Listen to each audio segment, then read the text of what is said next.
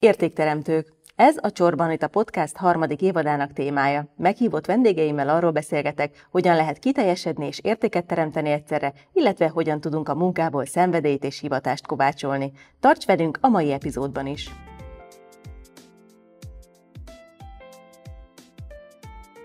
Mai beszélgető partnerem Tótem Gábor ügyvéd, a Budapesti Kamara elnöke. Üdvözöllek a műsoromban. Szia, és köszönöm szépen a meghívást. Veled kezdődik egy új podcast évadom, és az évad témája, a fő témája az értékadás lesz. Mit jelent számodra a hétköznapokban az értékadás? Ügyvédként, magánszemélyként, vagy Mind a kettő aspektus érdekel, kérdezem. abszolút.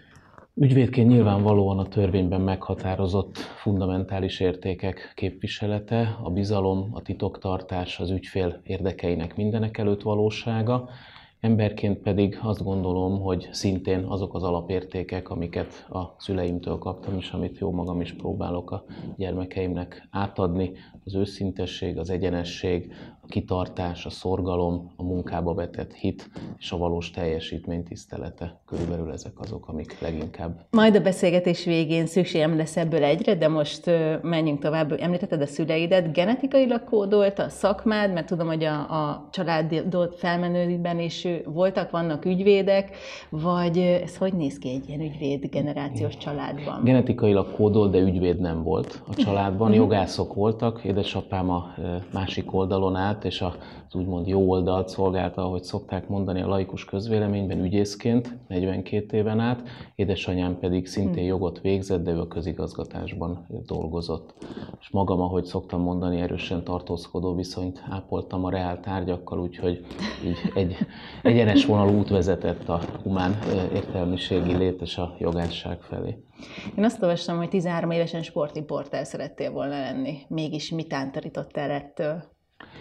Ez így van, hosszú évekig dolgoztam a Magyar Rádió akkor még létező riporter őrsében, aminek az ideológiához, mármint az őrsi kifejezésből adódóan semmi köze nem volt az elmúlt rendszerhez, hanem azokat a fiatalokat szervezte egybe, akik úgy gondolták már egész kiskorukban, én ötödikes koromtól vettem részt ebben a munkában, hogy esetleg később szívesen dolgoznának a rádió vagy a televízió berkein belül, és aztán harmadikos gimnazista koromban találkoztam valakivel a jogi egyetemről, aki eljött a gimnáziumba, hogy lehetőség van arra, hogy a jogi egyetemen egy előkészítő tanfolyamon magyart és történelmet hallgassunk, és egy olyan, ha már ebben a szobában vagyunk, ahol az inspiráció szó többször ki van írva, egy olyan inspiratív személyiség volt, és egy olyan inspiratív közeget adott, hogy onnantól kezdve egyértelművé vált számomra, hogy inkább a jog lesz az, ami az én utam, és így engedtem el tulajdonképpen ezt a sokáig dédelgetett álmot.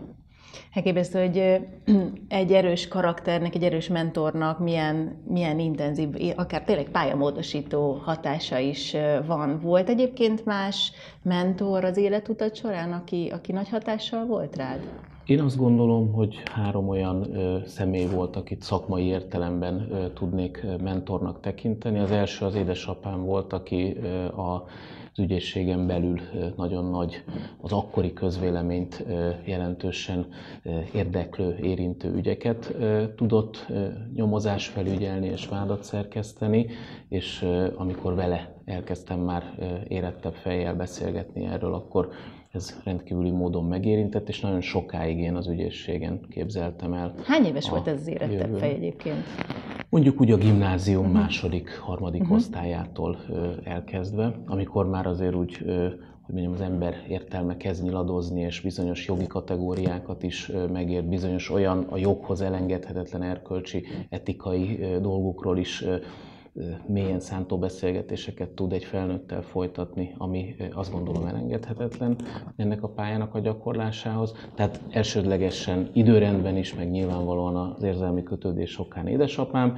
A második ez a fiatal ember, aki hogy úgy mondjam, a sportriporteri célból kimozdítva egyértelműen kijelölte számomra, hogy a jogi egyetem és a jogi pálya lesz, de én az egyetemen egészen a negyed év folyamig úgy gondoltam, hogy büntető jogászként az ügyészségen fogom a jogalkalmazást segíteni, amikor is szintén jött egy olyan fordulópont és egy olyan nevezzük mentornak az életemben, aki hogy így mondjam, átállította ezt az iránytűt, ugyanis volt egy perbeszédverseny, az egyetemen hosszú évtizedek után Főnix madárként újra életbe, és ezen a perbeszéd versenyen az egyik zsűri tagot úgy hívták, hogy Bánáti János, akitől hát mind ügyvédként, mind kamarai vezetőként nyilvánvalóan sok dolgot lehetett ellesni, és az ő szakmához való, hivatáshoz való hozzáállás, a személyisége állította át azt az iránytűt, ami az ügyészség felé vitt volna,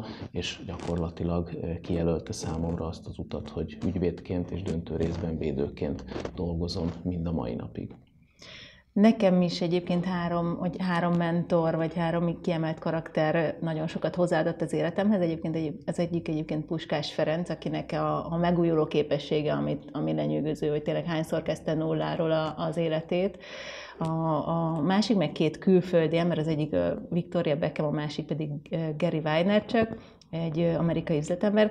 Kíváncsi lennék ezzel kapcsolatban eszembe jutott, hogy hogy a magyar és a külföldi jogászi, ügyvédi közeg az mennyire különbözik egymástól? Tehát külföldi mentor, vagy külföldi olyan példakép, vagy aki, aki egyébként segítette az utadat, ilyen létezik-e, vagy ez teljesen elkülönül ez a más, más a lát, látásmód?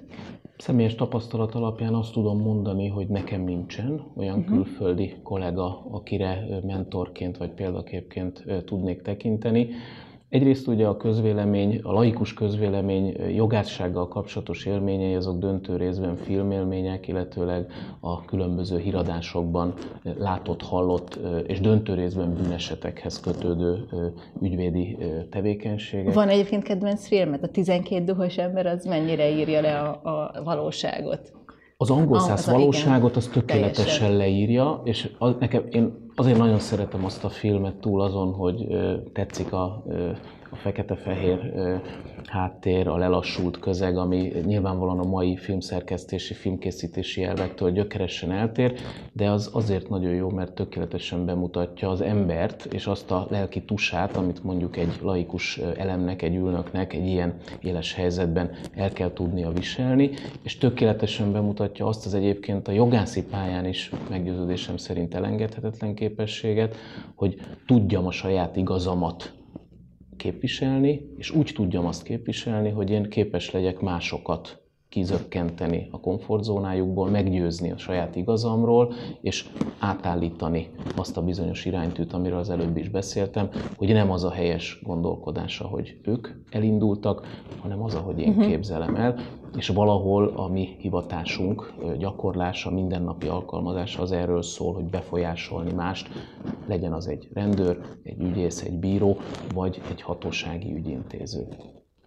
Az én életemben tehát nem volt ilyen külföldi, de Valószínűleg azért sem, mert az angol száz rendszer, ami mondjuk a 12 dühös emberben látható, az gyökeresen eltér uh-huh. a kontinentális és a magyar rendszertől, hiszen itt azok a teátrális jelenetek, a laikus elemnek ilyen típusú részvétel az eljárásban az nem jellemző, és egyre kevésbé jellemző.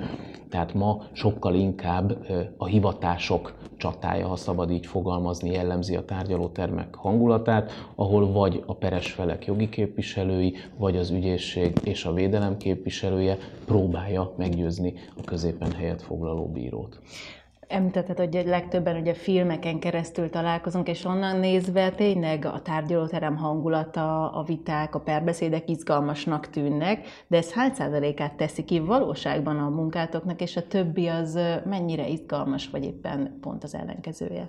Én azt szoktam mondani, hogy azért nem lehet szerintem az ügyvédi hivatást megunni, vagy belefásulni, vagy kiégni, mert minden ügy és minden ügyfél más és más. Tehát amikor azt mondják, hogy 7 évente mondjuk célszerű valakinek váltani és valami újat elkezdeni, akkor az ügyvédi hivatásra ez talán annyiban nem igaz, hogy itt mindig meg kell újulni. Meg kell újulni abban a tekintetben, hogy a jogszabályok változnak, meg kell újulni abban a tekintetben, hogy az ügyfelek változnak, és nekünk mindig az aktuális, konkrét ügyfelet kell akár napon belül megfelelő hatékony segítséggel kiszolgálni, és nyilvánvalóan változnak a hatóságok, a bíróságok, akiket pedig meg kell győznünk az igazunkról.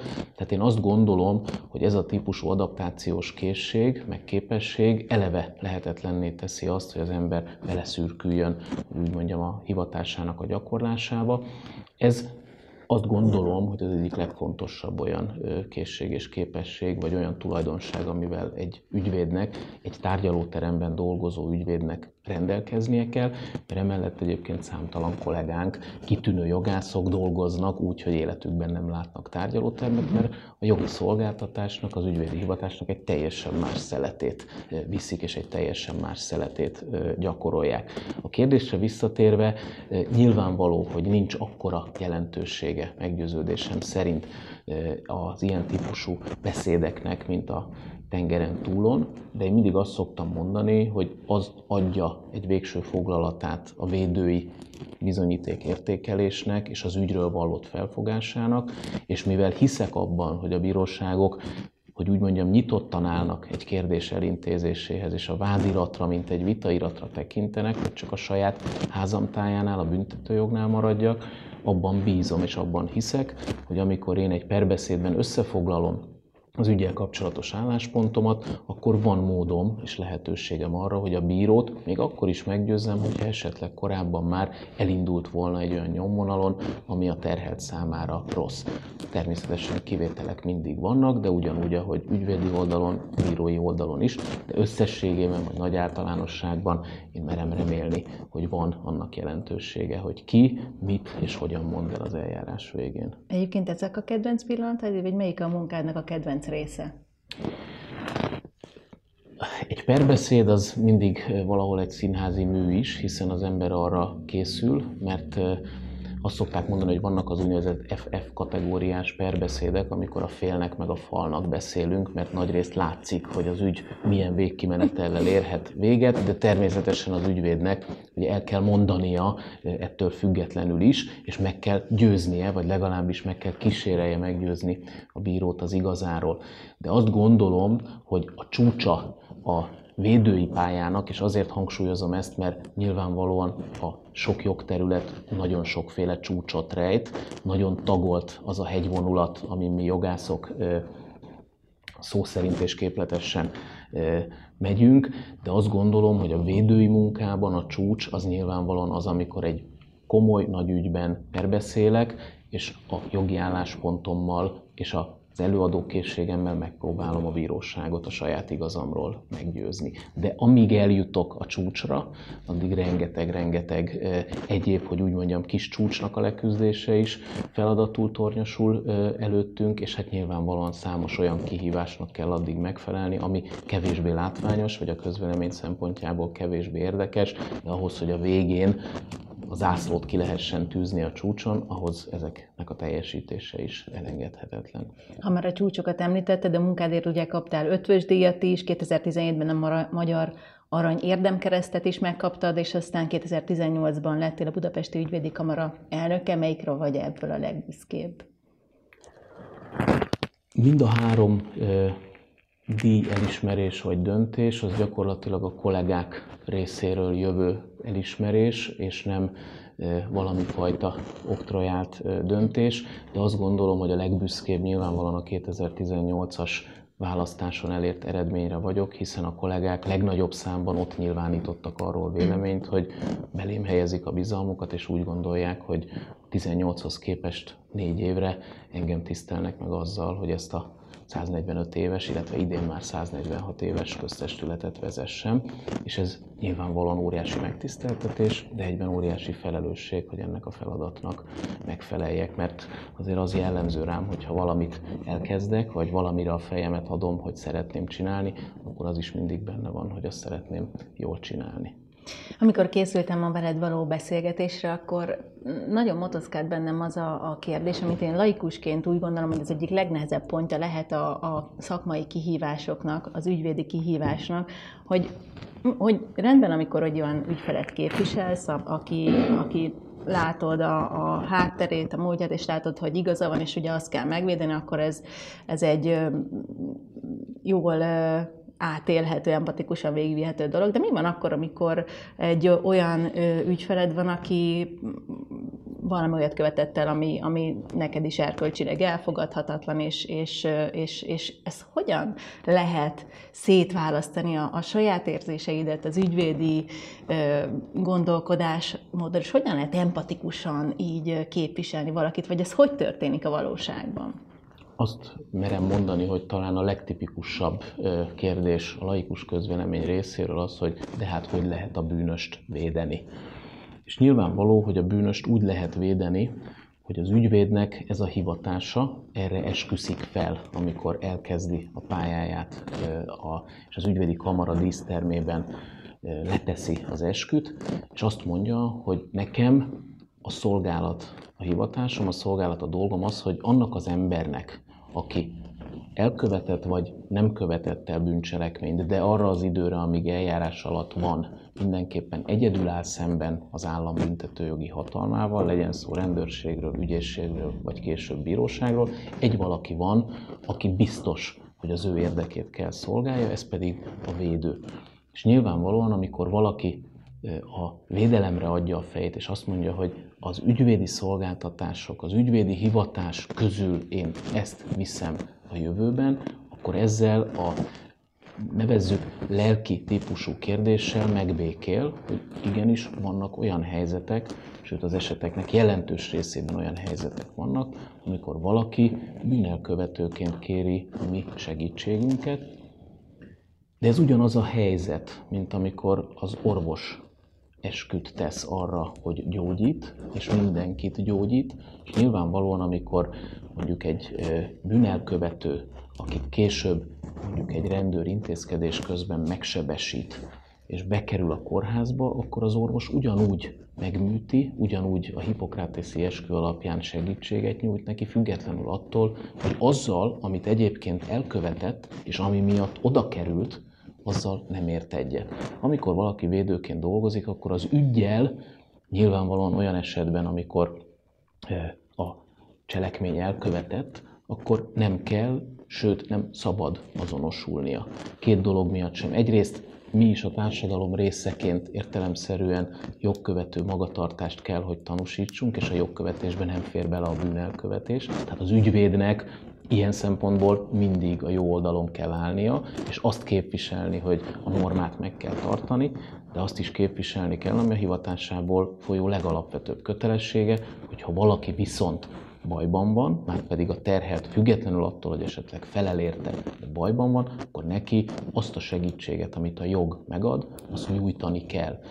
Akinek erkölcsi értelemben ezzel problémája van, akár általánosságban, azt keres egy másik jogterületet, az elmegy versenyjogásznak, fogyasztóvédelemmel foglalkozó jogásznak, vagy építési joggal foglalkozó jogásznak, aki viszont ezt a kérdést magában igenlően dönti el, és azt mondja hozzám hasonlóan, hogy a védői munka az egyik legszebb része a hivatásnak, az utána még egy szabadságot kap a döntésben, amikor a konkrét ügy kapcsán jogosult azt mondani, hogy köszönöm szépen, de én ezt nem vállalom. Nem vállalom, mert nem értek hozzá, nem vállalom, mert nincs időm rá. Nyilvánvaló egy dolgot nem tehet, hogy az ügyfélnek, hogy úgy mondjam, akkor egy olyan hát erkölcsi kioktatást tartson, hogy azért nem vállalja, mert nem tud semmilyen szempontból azonosulni, sem a személyiséggel, uh-huh. sem az ügyel, akkor ezt nagyon udvariasan és elhárítóan kell az ügyfél tudtára adni, de meg tudom tenni azt, megvan az a szabadságfokom, hogy úgy döntsek, hogy nem vállalom el. A legfontosabb az ügyvédi hivatással kapcsolatosan a szabadság. Tehát, hogy ez egy olyan szellemi szabad foglalkozás, ahol igazában senki nem utasíthat bennünket. Az ügyfél természetesen megmondhat, a megbízó megmondhat bizonyos dolgokat, hogy hogy csináljuk, de mindig megvan az ügyvédnek az a szabadság foka, hogyha a megbízó utasításával nem képes azonosulni, akkor ezt a megbízási jogviszonyt megszüntesse. Nem is pontosan erre gondoltam a kérdésemnél, tehát hogy ezt, ezt logikusnak tűnik, amit itt elmondtál, hogy nyilván, hogyha erre esküdsz föl, akkor, akkor megvéded. Csak hogy amikor a valóságban találkozol akár kezdő ügyvédként egy ilyen ügyel, és, és azt mondod, hogy ez még neked belefér, de biztos vagyok benne, hogy volt olyan, aminél közben jöttél rá, hogy, hogy nem, akkor hogyan lehet, egyrészt akkor értem, hogy szabadságod van kiszállni belőle, de hogyan, hogyan néz ki ez, ez igazán a valóságban ezzel való megküzdés se az embernek? Nekem volt olyan ügyem, ráadásul egészen a pályám elején, amikor azzal kellett szembesüljek, hogy ügyvédként én pontosan tudom, hogy az ügyben letartóztatott egyik személy, annak semmi köze nincsen egy meglehetősen komoly tárgyi súlyú ügyhöz. És nyilvánvalóan tudtam azt is, hogy én védőként ezt a titkot a sírig kell, hogy vigyem magammal, és ott volt egy nagyon komoly lelki konfliktus helyzet, hogy egy mondattal, hogy úgy mondjam, lehetne segíteni azon az emberen, aki abban a konkrét ügyben ártatlanul uh-huh. volt bezárva, de mégsem tehetem meg. Ezt, amikor eldöntöm, hogy erre a pályára adom a fejemet, akkor tudom, hogy lehetnek ilyen választási helyzetek, lehetnek ilyen keresztutak, de ezeken a keresztutakon nyilvánvalóan földolgozva ezt a helyzetet túl kell lépni. Az pedig nálam például léteznek olyan kategóriák, amire eleve azt gondolom, hogy azt tudom mondani, hogy én ezt nem vállalom. Vagy azért, mert nem értek hozzá, vagy azért, mert az én koordinátorrendszeremben mondjuk nem fér bele, hogy bizonyos típusú bűncselekményekben védelmet lássak el. Bár az is igaz, volt egy olyan ügyem, amikor egy ö, szexuális erőszakkal utóbb bebizonyítottan alaptalanul meggyanúsított személy hosszú hónapok óta be volt csukva, és csak nagyon-nagyon erőteljes késztetésre, kérlelésre egy régi ügyfelem kérésére mentem bele ebbe az ügybe, és utóbb kiderült, hogy jól tettem, mert jó néhány hónap megfeszített munkája, és hát nyomozás után kiderült, hogy teljességgel alaptalan volt az a gyanúsítás, ami valószínűleg jó néhány évre az illetőt kivonta volna a forgalomból. Tehát ez is jól mutatja azt, hogy bizonyos olyan dogmák, hogy na, én ilyet biztos, hogy nem vállalok, az nem biztos, hogy szerencsés, mert lehet olyan helyzet, erről szól a védői munka, amikor valakit tényleg alaptalanul uh-huh. gyanúsítanak meg. És természetesen egy sor esetben pedig van olyan, amikor tényleg alaptalanul meggyanúsított embereknek óriási segítséget tud nyújtani egy védő.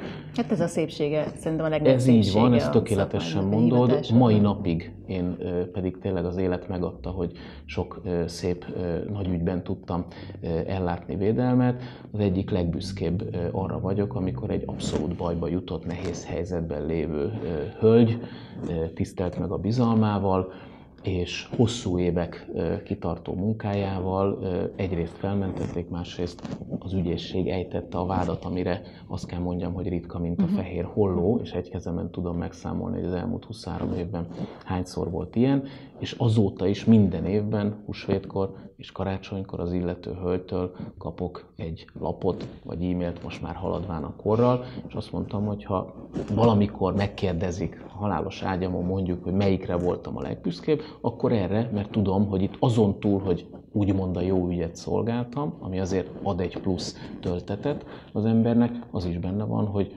én ennek a hölgynek visszaadtam az életbe vetett hitét, reményét, és uh-huh. nyilvánvalóan ez kellett egy bíró, meg kellett sok más egyéb, de ez a munka, ez olyan volt, ami a sírig elkísér ahogy így mesélsz, azért az egyértelmű, hogy rengeteget dolgozol, nem szoktál unatkozni. Ez így van. Milyen praktikáid vannak a, a, az időmenedzsmentre? Hogyan szervezed meg egy hetedet, egy hónapodat?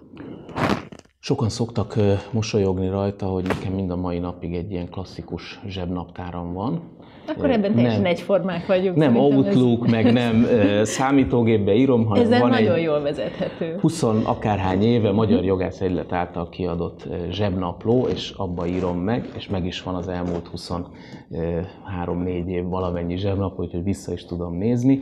Abba írom föl, és nyilvánvalóan a hétvégén végig gondolom, hogy a jövő hét hogy alakul, megnézem, hogy hány tárgyalásom lesz, hány kihallgatás lesz, milyen irodai ügyfeles programok vannak, és azt úgy szépen összerakom. Természetesen én a kamarai munkámat nem tudnám olyan időbeosztással végezni, hogyha nem lenne az ügyvédi irodában olyan segítség, aki a megfelelő hátteret biztosítja ahhoz, hogy én a köztestületi dolgok intézésére is tudjak figyelni.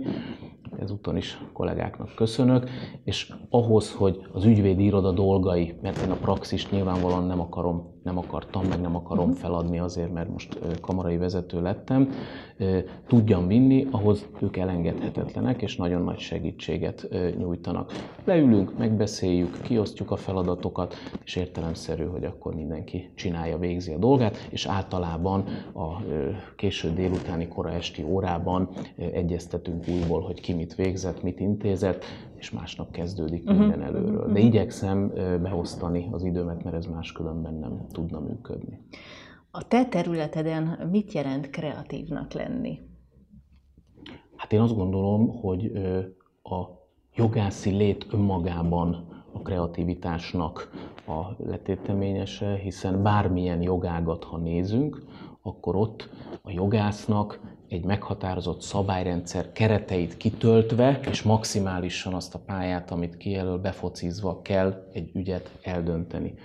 Ugye van egy aranyos búmó, amit szoktak mondani, hogy amíg egy ügyvéd élt a faluban, addig felkopott az állam, mihelyest oda költözött egy másik, mind a kettő jól élt. Ami jól mutatja azt, hogy abból élünk, hogy különböző élethelyzeteket, különböző jogszabályokat törvény adta keretek között eltérően értelmezünk, és van valaki, akit megpróbálunk meggyőzni arról, hogy melyikünk értelmezése a helyes. Tehát én úgy gondolom, hogy a kreativitás nélkülözhetetlen ebben a hivatásban, enélkül azt gondolom, hogy valaki jó jogász, vagy azon belül jó ügyvéd nem lehet. Hiszen nekem meg kell látnom azokat a kiskapukat, ami például, hogy a saját szakterületennél maradjak, a büntető ügyben lehetővé teszi azt, hogy a terhelt kedvezőbb helyzetbe kerüljön. Hát, hogy, hogy csavarjál a gondolkodásmódon. Akár csavarjak a uh-huh. gondolkodásmódon, azon, akár az, hogy észrevegyek valamilyen olyan hibát, amit a hatóság elkövetett, és amely a terhelt szempontjából előnyös, ha észreveszem ezt a hibát, akkor felhívjam rá a figyelmet, vagy pont, hogy inkább hallgassak, és ne hívjam fel rá a figyelmet. Fiatal kollégákkal szoktunk arról beszélni, hogy én is végigmentem azon az úton, hogy amikor elkezdtem a pályát, akkor minden egyes hibát, amit mondjuk egy ügyész vagy egy bíró elkövetett, azon nyomban szóvá tettem, és mondtam, hogy uh-huh, ez uh-huh. nem így van a törvényben, nem így van a rendeletekben, tessék kiavítani. És aztán rájöttem, hogy végső soron az, hogy egy hiba a terhelt szempontjából előnyös vagy előnytelen, az soha nem ott konkrétan abban az időpillanatban derül ki, uh-huh. hanem később. Mert lehet, uh-huh. hogy ő elkövetett egy hibát, mondjuk ügyészként vagy bíróként, de utóbb az az ítélet, amit kap a terhelt, az egyébként egy jó ítélet, uh-huh. akkor nyilvánvalóan nem kell erre a hibára a figyelmet felhívnom, hiszen azzal a terhelt érdekével ellentétes magatartást tanúsítanék, míg, hogyha észreveszek egy hibát, de nem szólok, már nincs lehetősége mondjuk a bírónak kijavítani, majd a fellebbezésben utalok arra, hogy kérem szépen itt egy uh-huh. nagyon fajsúlyos hiba, alapvetően befolyásolta az eljárás menetét, és a másodfokú bíróság mondjuk erre alapítottan hatályon kívül helyezi. Tehát a kreativitás nap mint nap jelen van, ami, hogy így mondjam, hivatásunk gyakorlása során, és ez ugyanígy van egy szerződés szerkesztése során, egy perirat megszerkesztése során, egy polgári perben, vagy akár egy bármilyen más jogterületen. A beszélgetés elején ugye említettem, hogy beszéltünk arról, hogy mit jelent számodra az értékadás, és hogy ezt egy szóban, tehát hogyha egy szót kéne választani abból a sokból, amit föl soroltál, akkor mi lenne az? Egy szóba kéne megfogalmazni. Mi a legfontosabb azokból? Emberi tisztesség egy-egy hashtaget akarunk majd az adások mellé tenni, és ezért kérdeztem, illetve van még egy utolsó kérdésem így a beszélgetés végére. A következő vendégünk Paja Bea lesz, énekesnő, és hogy neki az értékadás témakörében, ha feltennél egy kérdést, akkor így szépen az adás sokat össze tudjuk ezzel a küldött kérdéssel majd kötni. Talán az lenne, hogy az ő művészeti tevékenységében mi az, amiben leginkább tudja közvélemény felé sugározni azt, hogy mik a valódi értékek. Köszönöm szépen a beszélgetést, Gábor, nagyon örülök, hogy itt voltál. Én is köszönöm a meghívást. Keresd a további beszélgetéseket az inspirációk.hu oldalon és az Instagramon a Tett hozzá hashtag alatt. Várom hozzászólásodat közösségi felületeimen, és megköszönöm, ha értékeled podcast csatornámat. Ha kérdésed van, vagy ajánlanál további inspiráló beszélgető partnert, írj a podcast kukat csorbanita.hu e-mail címre.